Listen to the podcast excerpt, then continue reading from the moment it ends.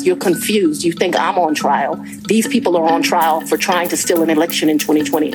This is a spectacular cell phone. I'm not on trial, no matter how hard you try to put me on trial. And this is something that really, really puts this prosecution at risk.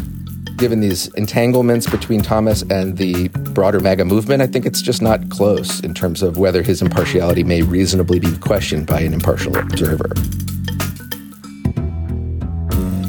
Hi, and welcome back to Amicus. This is Slate's podcast about the courts and the law and the Supreme Court and the over 65 days that Donald Trump has managed to delay his criminal trial in Washington, D.C.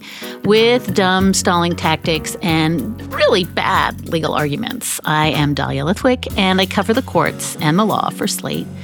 And I actually want to pause for a moment to uncharacteristically thank those of you who just signed up as Slate Plus members last week. Uh, we see you, and we are really grateful that you see us too. So, in last week's two shows, we dove pretty deep into the law of Trump as it intersects with the Supreme Court. In a pair of cases, the aforementioned appeal of blanket immunity claim in the January 6th prosecution that's being tried in the District of Columbia, and in a second case out of the Colorado Supreme Court about whether the 14th Amendment might keep the former president, who is known in his legal filings merely as the president, off the ballot in that state. Both cases were and are dogged by the unshakable truth that one of the nine justices hearing both appeals is married to a person who believed on January 6th and still evidently believes today that the 2020 presidential election was in fact stolen, is also the justice who did recuse himself in an October appeal involving the role of his former clerk, John Eastman in the events of January 6th and the insurrection. But Clarence Thomas is seemingly not recusing from the two cases affecting his wife. So, we are going to talk to Alex Aronson. He's co founder and executive director of Court Accountability. It's a newish group working to goose the inadequate political response to the recent wave of judicial corruption scandals and also anti democratic attacks on American freedoms from the courts. First, on today's show, we're going to catch up with Law of Trump correspondent Jeremy Stahl on the rubbernecking around Fulton County District Attorney Fani Willis's love life. Jeremy is also going to be joining us in our Slate Plus segment for our subscribers with an update on the morass of other Trump legal developments in Manhattan and also Manhattan and the District of Columbia and in the Supreme Court this past week. If you are not a Slate Plus member, head on over to slate.com slash amicus plus for details on how to listen. So Jeremy Stahl covers all of our Trump law cases for us, which means that as of this taping on Friday, he is on top of four, five, six, Jeremy, I don't know, cases swirling around uh, like King Kong, just batting them away. Uh, welcome back. Jeremy, you covered the Fani Willis hearing on Thursday and wrote it up for Slate. It was a spectacular and dramatic spectacle, and I don't think it went particularly well for Fani Willis. It was a sight to behold. We'll, get into it. It was crazy pants or bonkers world. I can't remember your preferred legal term for all of this stuff. Oh, I think crazy pants and bonkers are actually in Black's uh, dictionary right next to each other. I think you're good. Um, so I, I'm just going to confess I'm slightly a skeptic. The standard for removing the Fulton County DA is very high. As you noted in your piece, they're going to have to prove that she benefited personally from prosecuting Trump and his Confederates, or can reasonably be seen to have done so in a way that would prejudice the case against Trump. How does picking through her love life and finances in a affair that kind of mirrors what feels to me like something white men have been doing on complicated years long trials for centuries, uh, rise to the standard of really being a conflict other than oh, what looks to me just like a lot of misogyny and racism and prurient interest on parade. So that standard may be her saving grace and maybe the prosecution's saving grace. That standard is high.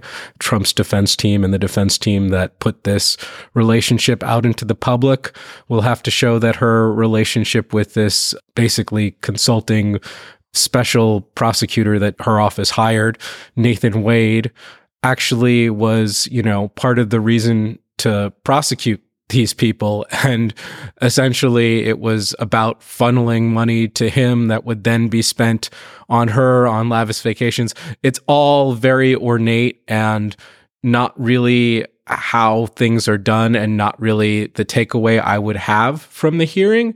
At the same time, the failure to disclose this initially, the failure to let anyone know, let her office know, is in violation of local and specific to her office ethical rules and statements she made and that sort of thing. That was not the subject of the hearing.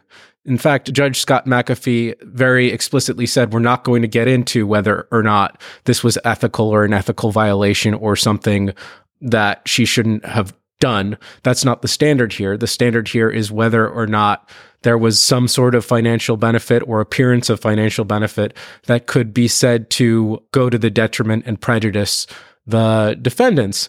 And that is a much harder case to prove. I agree. I agree with that. In a case of these stakes and of this importance, where the question is whether or not Donald Trump tried to steal the election in Georgia and the certainty that there would be blowback, the certainty that there would be uh, a high, high level of interest in the highest possible ethical standards for the prosecution team itself. To me, this is a spectacular cell phone. And this is something that really, really puts this prosecution at risk, despite that super high standard, because there is a world in which the judge in this case. He's a Federal Society judge. He's a Republican appointed judge. He has conducted himself super, super well this entire time.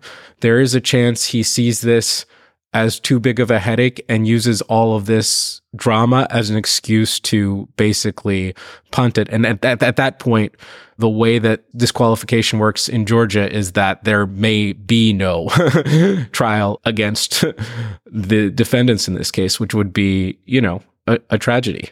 Yeah, I think you're making the point uh, that you and I've been talking about forever, which is this is the timing problem. Uh, this pushes a trial that already was going to be uh, late to start in terms of what we need to have happen, uh, possibly indefinitely, possibly irreparably. And the other point you made in your piece with Mark is that Fani Willis comes out swinging, uh, that she came out on Thursday. I think surprising no one as much as herself, but all of us just furious and testified in a way that made her seem like she was prosecuting folks who were cross examining her and she was mad. She was mad. And the case can be very fairly made that she has the right to be mad, that this is an intrusion into her private life, that there is a basis in sexism and misogyny and racism for all these attacks on her, including and up to this one. At the same time, I would make the case that she made some serious mistakes here and she had no one to blame but herself for being up on that stand. And to me, what the response felt like, what the uh, witness performance felt like was that Fani has an election in several months. Her term ends at the end of this year. So to me, this felt like a performance for an electorate, a local electorate, rather than performance for a judge. And to be honest, she should have been composing herself in a way that would have appealed to Judge Scott McAfee, which is exactly what Nathan Wade did. Nathan Wade was very respectful, if a little bit terse and courteous and responsive in this intrusion into his private life, into this set of questioning. And his composure, I would say, was more in line with courtroom decorum than what Fani Willis's was. Of course, he's not running for an election in several months. It is to her detriment to have performed that way in this courtroom, and her audience was that judge, and it should not be the electorate in a situation like this. And Jeremy, you started to say this, but what are the options ahead? What are the choices that Judge McAfee is going to have to wrestle with as he thinks about what it is that he has to do and how in turn does that affect the timing of this massive sprawling what would have been a huge huge momentous case what are the different options for how that goes forward? It's important first to note, I think, that this is a very solid prosecution. Fani Willis brought a very strong case. She's already won, and she's the first prosecutor, I think, in these big Trump cases to have won multiple plea deals with Trump's co defendants, big co defendants, Sidney Powell, Kenneth Chesebro, others, Jenna Ellis, who have confessed essentially to some of the smaller charges in exchange for their testimony. These were big, important wins for the case against Donald Trump and the case that Donald Trump committed crime to try to steal an election. So she's accomplished that already. And the possibilities of this case was that she would do more of that, right? That was the promise of this case. So that's important to lay those stakes on the table, I think. To answer your question, it's a very convoluted and difficult road if Judge McAfee decides to disqualify Fani Willis. And, I think he can do a number of things. I think he can say, you know what, this is not a conflict of interest that actually prejudices the defendants in any way, because it really is hard to see how this specific set of facts does go to the detriment of these defendants, although I suppose a case could be made for that. So he could say, no, we're not going to disqualify. Uh, he could say, Nathan Wade, I think you should no longer be part of this prosecution team. He could say the entire office is disqualified. And it's this last option where things get really complex and difficult. If he does that, this decision about who becomes the new prosecutor, if there is a new prosecutor, goes to this one official that has power over this in the state of Georgia. And this has already happened once in this series of cases. Lieutenant Governor Burt Jones, Fani Willis was investigating him as part of this scheme to keep Trump in power during the 2020 election and she had done a fundraiser or something like that for one of Burt Jones's opponents. The judge in that case said that this was a conflict of interest that prejudiced the potential defendant Burt Jones and that DA Willis was disqualified. That disqualification then got kicked up to this council that is supposed to determine these things. And the council still has not, this was years, uh, more than a year ago, the council has still not appointed a new prosecutor in that case. So the fact of the matter is that this could put the case on hold indefinitely. And even if a new prosecutor is selected, there is no guarantee that the prosecutor will decide to go forward with the case. Uh, so, right now, things are very much up in, in the air in a way that is not looking great. Yeah, it's interesting. It sort of makes me think of all the times that we talk about judicial ethics and the Supreme Court, particularly where we insist that judges and justices act impeccably. Uh, and boy, we learned, whether we wanted to or not, uh, on Thursday, just a whole lot about how relationships work and what sexism is and who makes sandwiches in the relationship and travel to tattoo parlors around the world. Like, wow, it just the whole, whole thing feels like a kind of desperate black eye to the way we think about um, how we would like to see the legal system perform.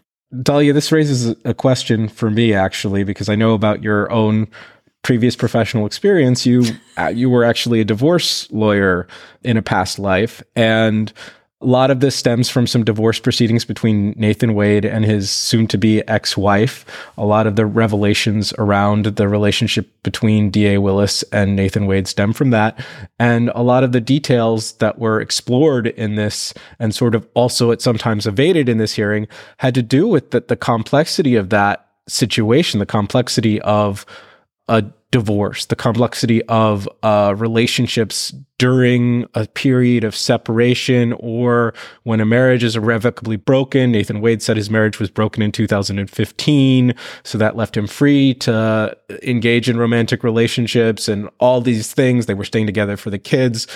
so there's just so much messiness and complexity of actual personal relationships going on here and you have some knowledge and experience of how that looks like from the perspective of a lawyer trying to sort through these things i'm curious what you would say about all of this yeah, I had a couple of thoughts on Thursday about this. I always have to remind myself that, you know, the Michael Newdow Pledge of Allegiance case that made its way all the way up to the Supreme Court, where Michael Newdow famously did not want his daughter to have to say the pledge and say the words under God.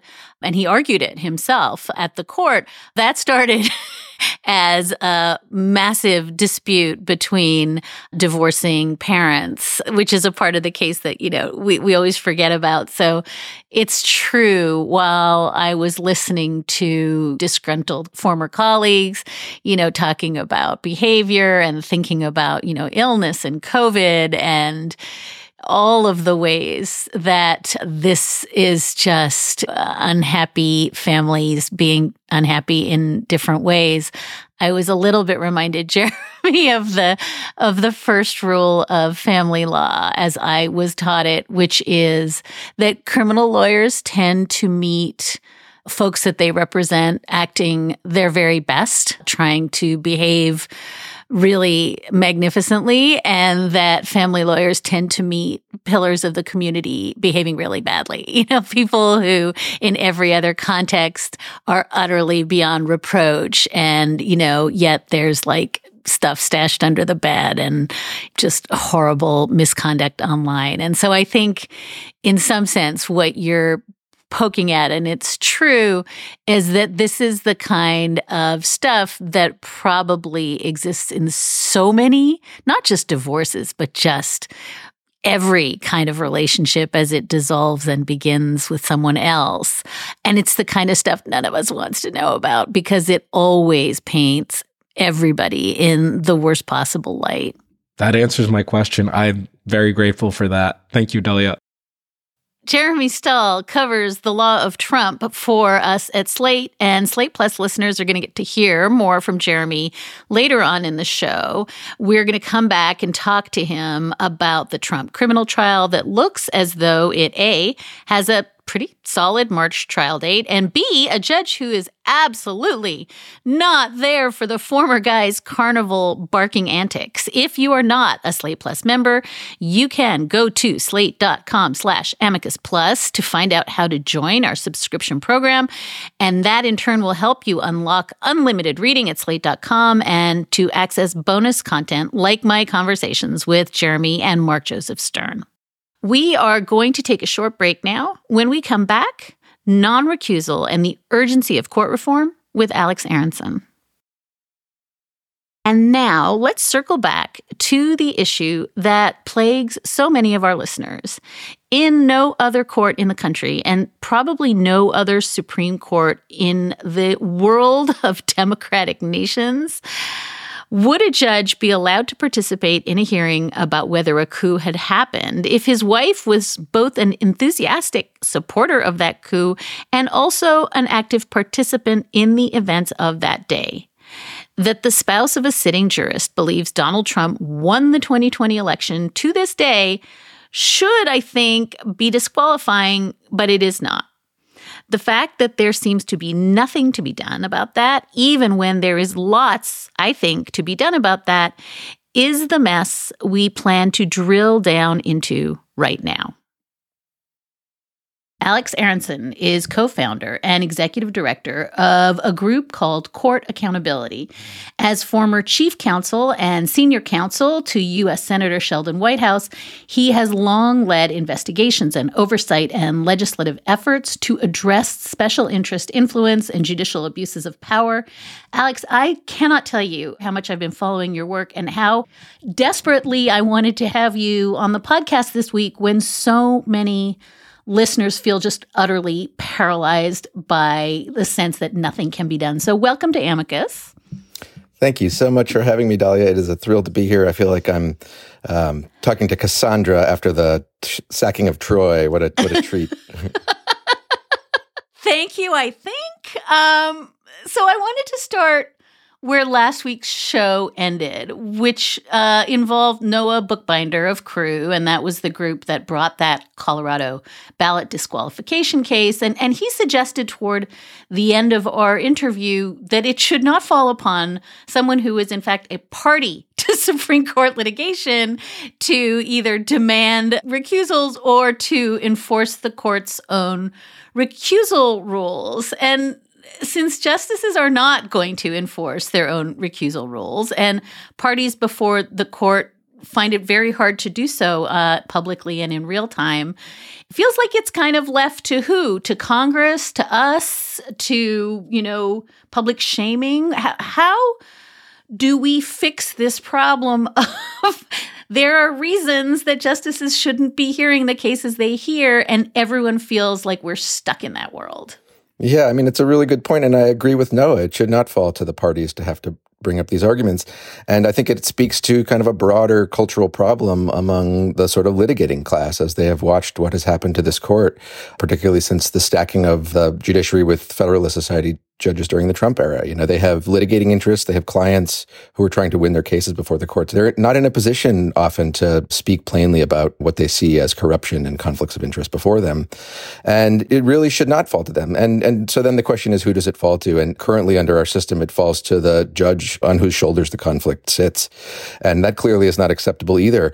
And as this has developed with uh, Justice Thomas sitting apparently on these two cases, despite this very evident conflict, despite the clear application of several provisions of the federal recusal statute to his situation here, he's not going to do anything about it. Meanwhile, we've got a new ethics code at the court that uh, is a lower ethical standard than the, the lower courts apply to themselves. We've got Chief Justice Roberts, who supervises the judicial conference, who has a real role to play here in supervising the entire judiciary and policing these ethical issues at the Supreme Court. And he, he has really taken a back seat and led it to his colleagues to make these decisions for themselves. And then the final, I think, body you have to look to is Congress, the people's representatives in the constitutional structure, their most direct constitutional representatives who have uh, really failed to respond to the judicial influence that we've got at the court and have not responded, I think, adequately to the conflicts of interest at play in the Trump cases.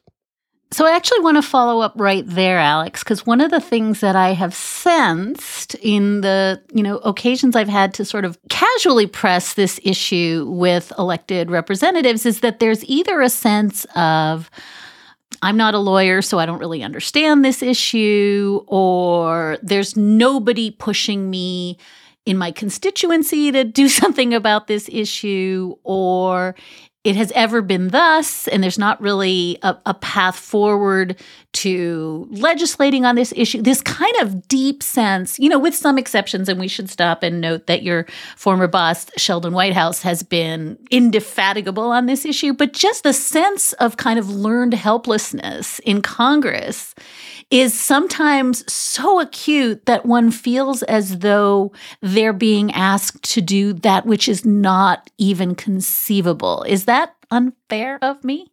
I don't think it's unfair. And I think it's a product of decades of a failed judicial strategy, an inability to articulate a politically resonant constitutional vision of a balance of powers between these branches. And in that vacuum, we have seen the aggrandizement of judicial power and the increase of this lack of accountability by the court as it has become the almost singular law and policy making body of the country.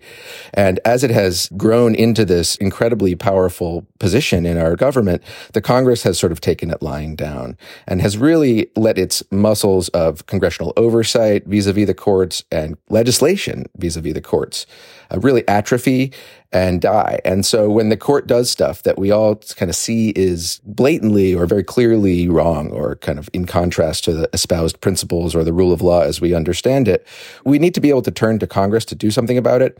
And my concern, you know, having spent many years in Congress and working with a lot of the members as we're thinking about this and how to move through what I see as a real judicial supremacy thicket, a lot of it is about sort of getting these muscles, these atrophied muscles back in action and, and strengthened again.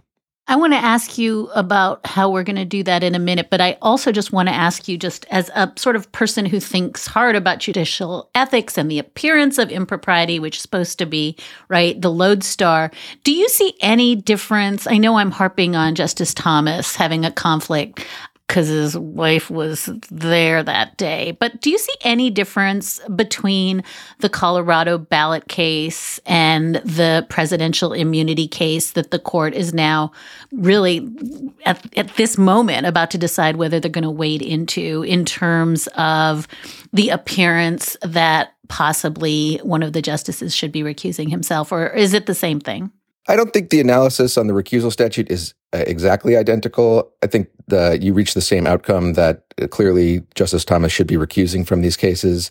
The insurrection case, the Colorado versus Anderson case, I think perhaps more squarely implicates his interests and his potential biases, his his very apparent biases vis-a-vis his wife's interest. I think, you know, the resolution of the legal questions around the definition of insurrection could have perhaps more direct bearing on his wife, given her involvement in the Stop the Steal efforts and the insurrection than the legal question around immunity. But I think broadly speaking, as we're considering the question about, you know, recusal and the appearance of impropriety and the existence potentially of actual conflict, given what we know about Ginny Thomas's involvement, given what we've learned, you know, even this week about the thinking of some of the lawyers involved in the Stop the Steal effort, John Eastman and Ken Chesebro, they were very clearly thinking about how these justices would think about these arguments they were advancing.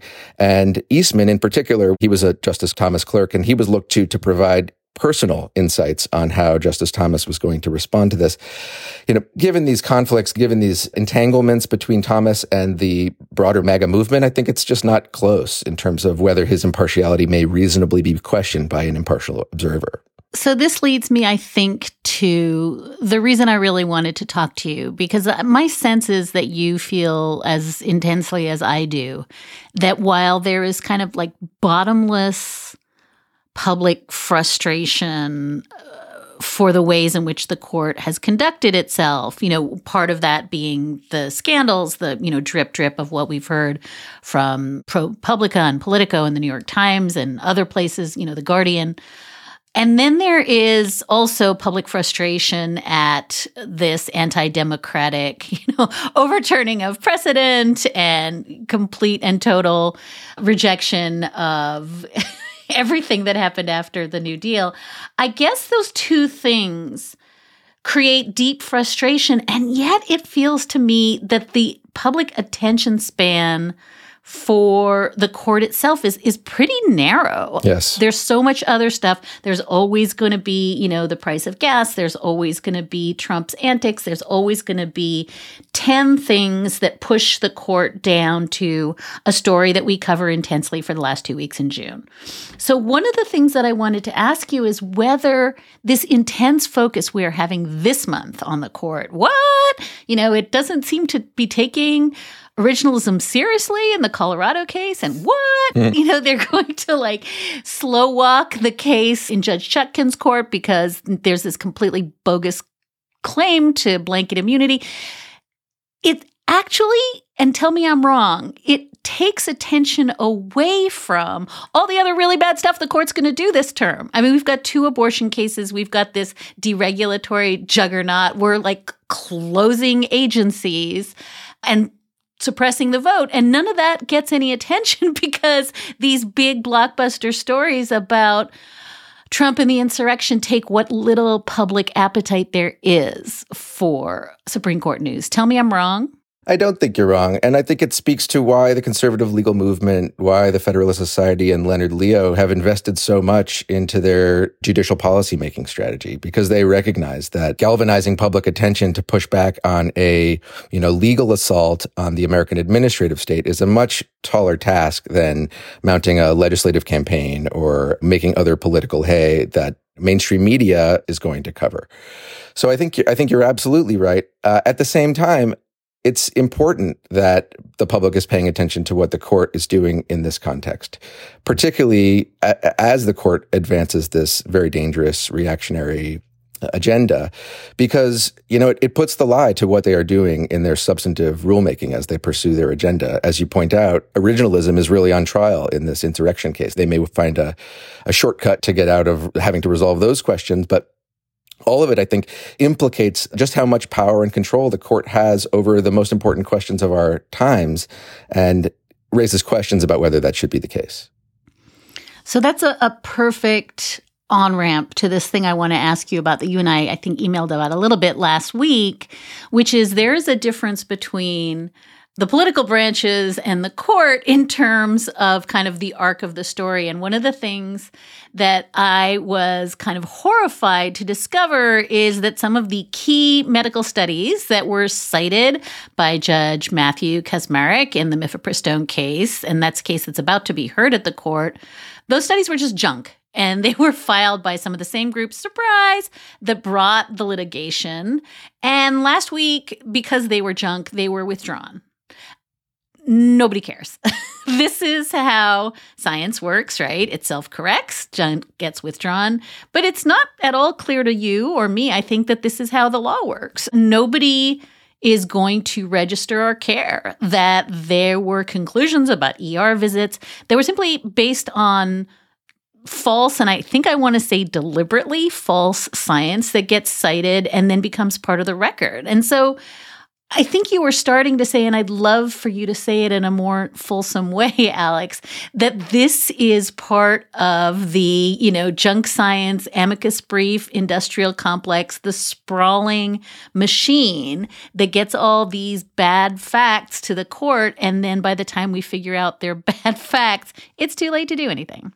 Yeah, of course. And this really speaks to the broader influence apparatus that my former boss, Senator Whitehouse, really focuses on it is not the case that the the Federalist Society just you know put these judges on the court and the law started getting really bad. What we're living through now is the product of decades of investment in intellectual capital. As one of your other former amicus guests, Professor Amanda Hollis Brusky, has really, I think, cogently written about the investment in these ideas, in doctrines, in fake facts, in the recruitment of falsified plaintiffs, really the concoction of litigation to deliver policy outcomes, which is in large part how these politically salient cases have uh, manifested, particularly in this in this current era, where the cases that the court's resolving, and this is complicated even more by the fact that the court can you know choose the cases that it hears taking these cases uh, that are uh, concocted by special interest groups, funded by dark money, and using them as the foothold to change the law. And e- even in this mifepristone case, you can see other evidence of it. In Matthew Kacsmaryk's fo- first footnote in the mifepristone case, he cites Robbie George. Robbie George is a professor at Princeton. He runs a very influential dark money center with ties to, you know, frankly, theocratic religious interests, very close ally of Leonard Leo. And his book Embryo is a book that really plants the constitutional foothold for fetal personhood. So in this one case, you have a citation to now retracted studies that were created by a dark money group that did not disclose its ties to the Susan B. Anthony list that was providing funding for outcome oriented studies. And you had the insertion of this really radical doctrinal attack on women's rights in this country. And so you can see in this one case uh, a really, really great example of how they weaponize the law to advance these really extreme outcomes. Let's take a short break. And now we are back with Alex Aronson, Executive Director of Court Accountability. Okay, so all of our listeners are now, as they generally are at the halfway mark of our show, sobbing quietly into their Saturday morning beer. So now is where I want to give you a chance to sort of explain both, you know, what it is that you are doing at court accountability and also, you know, you've sort of made the point many times, and I think it's not shocking that this is a 40 year effort that you're trying to counter in like a couple of months and years. So, talk a little bit about what you're doing and what the map looks like in your view from digging out from the larger sense of just public we're stuck with itness that plagues this entire conversation post Dobbs. So I came to this work. I was a lawyer. I was a civil rights lawyer at the Justice Department when Donald Trump was elected I was told by his assistant attorney general that we would be implementing campaign promises of the Trump administration. So I quickly polished up my resume and looked for ways to push back against that agenda. And I found myself on the Senate Judiciary Committee working for Senator Whitehouse, who, you know, really because of his focus on climate denial and his, you know, real championing of the climate movement was attuned to the dark money forces that were really trying to break our government that had broken the Republican Party in Congress and captured that party, and that were making real moves on the judiciary. And they had been for decades and was starting to tell these stories. And the stories that we were telling and the evidence we were finding of this corrupting judicial influence, I thought spoke to a scheme that cut to the heart of American democracy and to everything I care about as an American. And as we were telling the stories, as you were, you know, doing your essential coverage, as researchers like Lisa Graves and journalists like Jane Mayer were telling these incredibly important stories on the outside, I felt that the Democratic Party and the broader legal advocacy, sort of liberal legal advocacy ecosystem was not responding with adequate urgency to the scale and alarm that I felt about this threat. And I think it's largely because of some of the stuff we talked about earlier, the sort of uh, the atrophied muscles of pushback when it comes to this court. And that I think speaks to a culture of mythology and fawning that we have instilled in this court that you have addressed at length in your writing and on this show that has really been exploited and weaponized by the Federalist Society now that they have controlled the judicial power. And now that we're in this moment, I, I actually have a decent amount of hope. I think I think it's fair to feel despondency. It's it's fair to feel helplessness because you know year after year the court advances new, really terrible reactionary policy outcomes and its substantive, you know, rulemaking in the democracy context. It's eroding the tools of democratic accountability, and so it's this one way ratchet and so it feels, and I feel um, very urgently alarmed about the the state of our democracy and our, our our ability to fight our way out of this judicial supremacy thicket. I think the way out of it comes through a popular movement, through really emboldening ourselves to feel ownership over constitutional power and constitutional meaning, and to stiffen the spines of our representatives in government to see that they have important constitutional power too, to push back on overweening abuse of judicial power and confront judicial corruption. I think one of the things that's really tricky for folks, Alex, is that they're clocking, you know, the travel stories, they're clocking the tuition for the grandnephew stories, they're clocking, you know, Sam Alito going on a plane that he says isn't a plane and taking a fishing trip that he says isn't a fishing trip. And they're clocking all that, but maybe it's hard to connect it directly to either, you know, are there quid pro quo? You know, is this actual corruption? Um, there was a funny piece I just read about how, you know, if we just paid them half a million dollars a year, they wouldn't have to live this way. Um, so, can you help? For people who kind of are like, well, that kind of stinks, but I don't know that it takes me further down the road of seeing the problem with the court.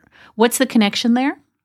So these issues are intimately connected. And I think one of our you know failings in observing and in discussing them has been really driving home these connections between the flagrant corruption, the abuse of power, the influence, the efforts to really radically reshape the composition of the court through the infusion of huge dark money, and the outcomes.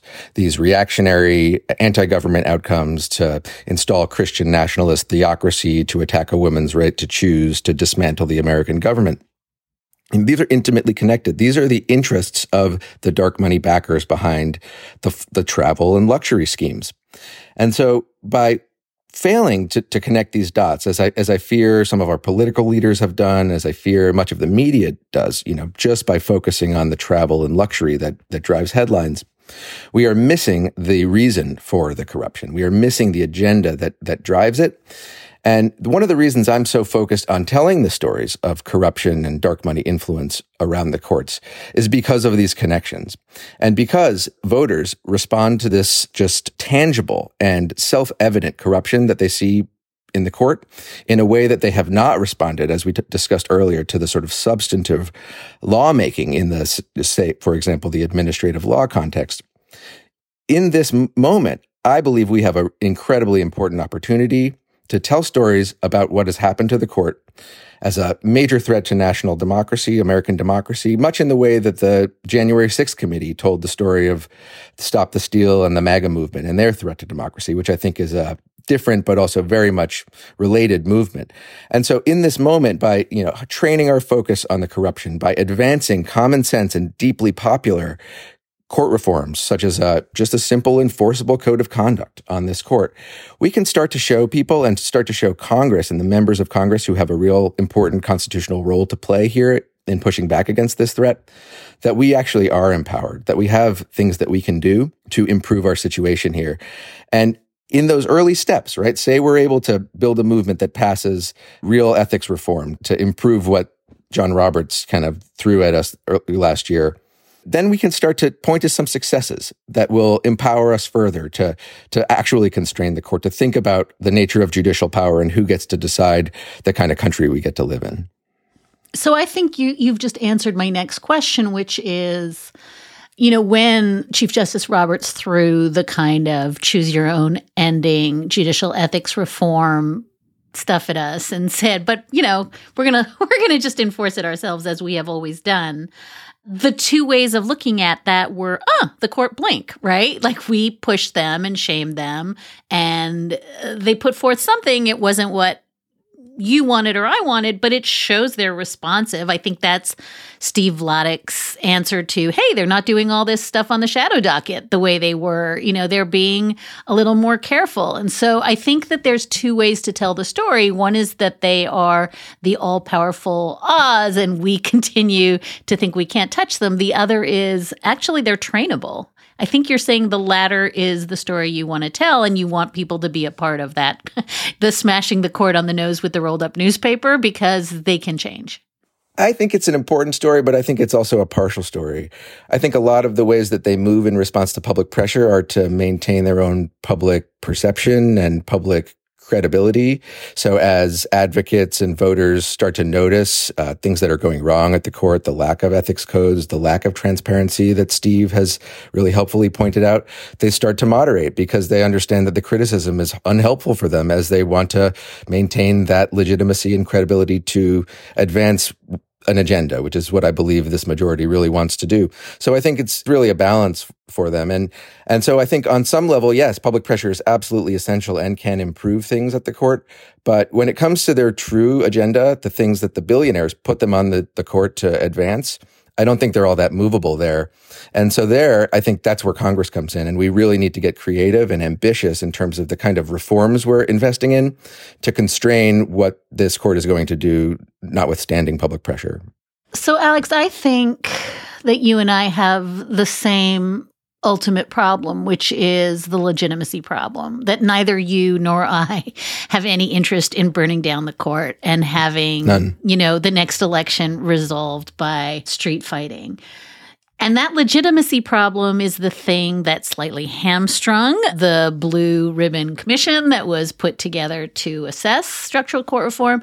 It's the thing that I think makes us kind of yeah, a little afraid of the finish line because we don't know how to navigate. And this is, again, the Merrick Garland problem, right? It's the DOJ problem of how do you simultaneously preserve the legitimacy of an institution that the other side is perfectly happy to blow up and criticize and reform in ways that actually would preserve that legitimacy. And I just wanted to give you an opportunity to reflect on the ways in which your efforts try to balance those two things that really often pull in very different directions.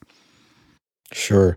You know, I'm, I'm definitely not trying to disrupt the legitimacy of the court. I, I, you know, I'm a, I was at the Justice Department. I believe strongly in the courts and the rule of law and the importance of the Supreme Court. I just want it to be a court, you know, frankly. and I think it's losing its legitimacy because it is not acting as one. When I was working in the Senate, I had a conversation with uh, counsel for uh, one of my, you know, a Republican member on the Senate Judiciary Committee, and he approached me after one of our presentations on dark money influence in the court, and he said, "Don't you think this is a little dangerous what you're doing? Stripping away the fiction about what this court is? And I said, no, no, I don't think that's dangerous. I think preserving that fiction is what's dangerous. And so that's what I'm about. Uh, you know, trying to tell these stories so that people don't you know, continue to get suckered by this fiction. And I'm glad you brought up kind of institutionalism because I think it's sort of at the heart of how we are wrestling with this moment in the post Trump era, where Republicans and Donald Trump really destroyed many of the previously shared norms that kind of held us together despite our policy differences. And I think many of our impulses, the mainstream media impulses, the Democratic Party's impulses in the post Trump era have been to sort of try to magically wave a wand and bring these norms back to life. And that's just not how norms work. Um, you know, norms don't work when only one side abides by them.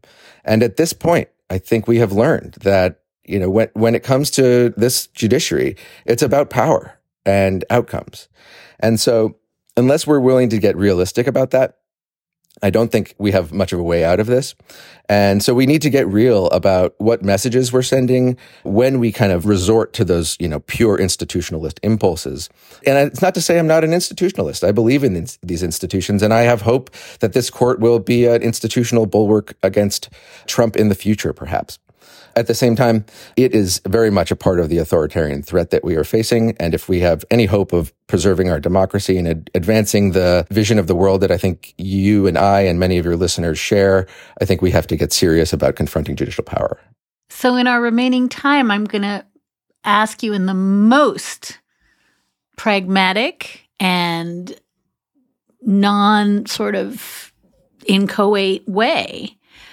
Often I am buttonholed at coffee shops or after I give a talk by people who are maddened by the court, either because of Dobbs or because of guns or because of the environment or because of affirmative action or because of uh, loan relief, and want me to tell them the thing to do. And since it is your job to tell people what is the thing to do. I would love for you to, in like short, crisp, declarative sentences, tell people. Because I got to tell you, when I start talking about structural court reform, like they're already asleep in their coffee cups.